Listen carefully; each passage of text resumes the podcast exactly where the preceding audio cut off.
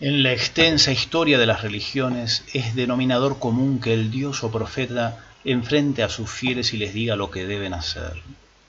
Cristo, Dios y profeta es una sorprendente excepción a ese esquema. Él, más que avisarle a sus discípulos lo que ellos han de hacer, les avisa lo que Él va a hacer y lo que van a hacer con Él. La encarnación rompe justamente con este esquema enfrentado donde mostrador de vendedor o escritorio de empleador de por medio, de un lado se den las consignas y del otro se tengan que cumplir. Cristo vino al mundo justamente para cumplir Él las consignas y se lanza resuelto, veloz, intrépido a llevar cada mandato a su pleno cumplimiento. Lo nuestro, lo nuestro es aprovechar ese camino abierto, esa huella fresca, esa enérgica lanza ya en vuelo, para plegarnos, sumarnos, acoplarnos al Hijo en retorno al Padre. No entender esto es no entender el cristianismo. Y romper con esta polaridad única es estropear por completo el plan, anularlo, en el sentido más literal con que se neutralizan las fuerzas cuando se enfrentan. El divino proyecto de rescate está diseñado justamente para que el Señor en un movimiento de kenosis y anástasis, de descendimiento y resurgimiento, suba a los cielos llevando cautivos, como el águila lleva su nidada sobre su plumaje. El error crucial de Pedro no es lo que le dice al Señor, sino el lugar desde donde se lo dice. El el error crucial de Pedro es la desubicación, la desorientación. Su desacierto consiste en enfrentarlo al Señor, pero en el sentido más literal, ponérsele de frente. Esa posición, esa postura es lo que impide por completo el acoplamiento que posibilita que un hombre no piense ya como hombre, sino como Dios, no ame como hombre, sino como ama Dios, no opte como hombre, sino que opte como Dios, y remonte vuelo como Dios. Colocarse detrás suyo, a sus espaldas, es la clave, la regla de oro del cristianismo. Es el único medio que hace posible la divinización. Por eso bien cabe formular la consigna de este modo. El que quiera renunciar a sí mismo, cargar con su cruz y seguirme, que se ponga detrás de mí. Él va adelante, siempre delante. Si es navegando, es proa y quilla. Si es atravesando el desierto es pionero y precursor. Si es en la batalla es punta de lanza y carne de cañón. Si es trepando a las cumbres va de jefe y guía. Y si es orante, si es orando, él va delante como flecha y dardo al corazón de Dios. Él es el caudillo y mayoral. El escueto y lacerante, retírate, ponte detrás de mí, no es un destemplado insulto es el grito entrañable de un capitán en plena batalla sangrienta, al ver a uno de sus soldados mal colocado, pasado de la línea de trinchera, sobreexpuesto al fuego enemigo. Y claro que es enojosa la sentencia, porque peligra la vida de Pedro, colérica si se quiere, porque peligra la vida de la ciudadela entera, si alegremente en lo más encarnizado de la contienda este infeliz subalterno se pone a dar insólitos consejos de cara al caudillo, de espaldas al enemigo.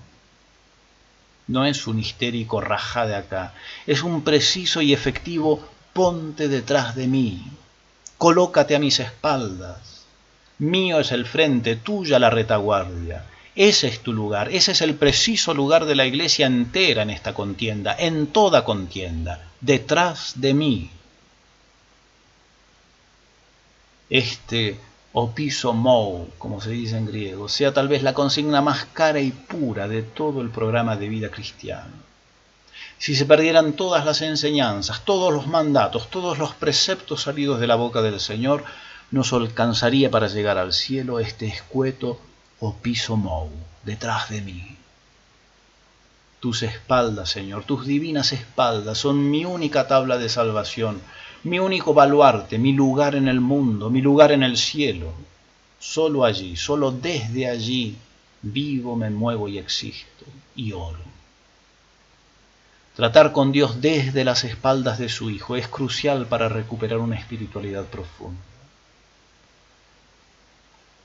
Asumir el opiso mou desde lo oracional implica negarse, despropiarse del yo rezador para colocarse detrás del Hijo orante de cara al Padre. Es Él quien trata con su Padre desde toda la eternidad y quien en carne ha traducido tales costumbres trinitarias con timbre humano. Él es el único sacerdote, el único mediador entre el Padre y los hombres. Y nosotros, cargados a sus hombros, miramos como Él y hacia donde Él mira, hacia donde Él clama, suplica e intercede. Son sus palabras que nosotros pisamos como simulando simultaneidad. Son sus gestos que reproducimos en una literal imitación, como esos peces que cual ventosa se adosan a inmensos cetáceos y viajan sobre sus lomos o los niños de Narnia sobre el dorado pelaje de Aslan.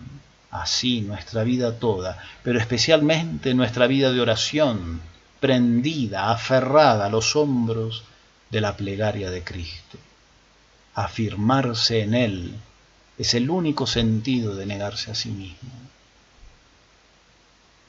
Cuando por descuido o error el Señor nos encuentra frente a sí, no puede menos que apurar la consigna crucial ¿Qué haces aquí? Subí atrás, no podés viajar así al Padre. Yo soy la proa, ustedes los remeros. Pues la vida cristiana es intrínsecamente humeral.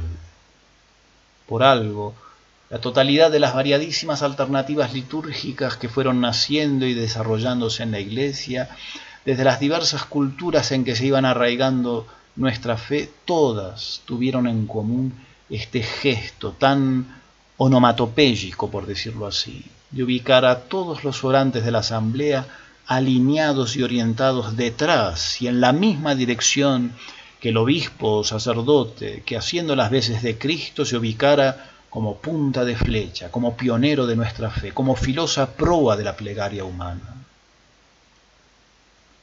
El orante Jesús, el nuevo Moisés, con sus brazos en alto, clama, gime, suplica y entona la alabanza al Padre, no sin nosotros que somos su cuerpo, los vagones de su tren. El guerrero Jesús, el nuevo Josué, con sus armas en alto, avanza sobre el frente enemigo, no sin nosotros, que somos su escuadrón detrás suyo. Como le gusta decir tanto a San Pablo, Él es el primero en todo, el pionero en todo. Lo nuestro lo nuestro son sus espaldas, lo nuestro son sus hombros, la vida feliz de la vocación humeral. Tus hombros, Señor, tus hombros, no me niegues tus hombros.